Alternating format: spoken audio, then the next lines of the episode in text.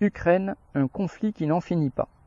Le 13 août, le chancelier allemand Olaf Scholz, faisant le point pour la chaîne de télévision ZDF sur la conférence internationale de Jeddah consacrée à la guerre en Ukraine, en a appelé à la diplomatie pour y mettre un terme.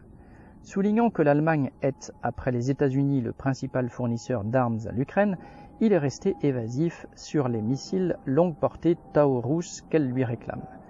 Citation. Comme par le passé, a-t-il dit, nous examinerons toujours très attentivement chaque décision, ce qui est possible, ce qui a du sens, quelle peut être notre contribution. Fin de citation. En clair, l'Allemagne veut bien, comme les autres grande puissance, que l'Ukraine sacrifie des centaines de milliers d'hommes dans cette guerre que l'Occident mène par procuration avec la Russie, mais les États impérialistes restent ceux qui décident de tout, donc aussi de la hauteur de l'aide fournie, de ses modalités, de son opportunité. En vertu de quoi, comme cela a été discuté à Jeddah le 5 août, ces mêmes États décideront quand et comment ce conflit pourrait prendre fin au mieux de leurs intérêts.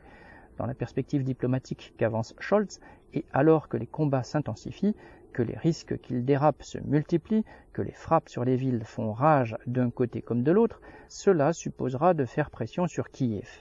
Cela afin qu'il consente à céder à Moscou des parties de son territoire, telles la Crimée et le Donbass. Zelensky a redit que c'était exclu, mais ce thème revient si souvent dans les propos de certains dirigeants occidentaux qu'après une guerre avec la peau des Ukrainiens, une entre paix à leurs dépens peut apparaître comme une option pour l'impérialisme. Pour l'heure, elle ne se matérialise pas. Mais ce n'est pas parce que Zelensky n'en veut pas, c'est que les chefs des grandes puissances impérialistes n'ont pas arrêté de décision en ce domaine. Cela se manifeste dans le fait que, le lendemain de l'interview de Scholz, son ministre des Finances, Lidner, disait le gouvernement allemand unanime à vouloir livrer des missiles Taurus à l'Ukraine.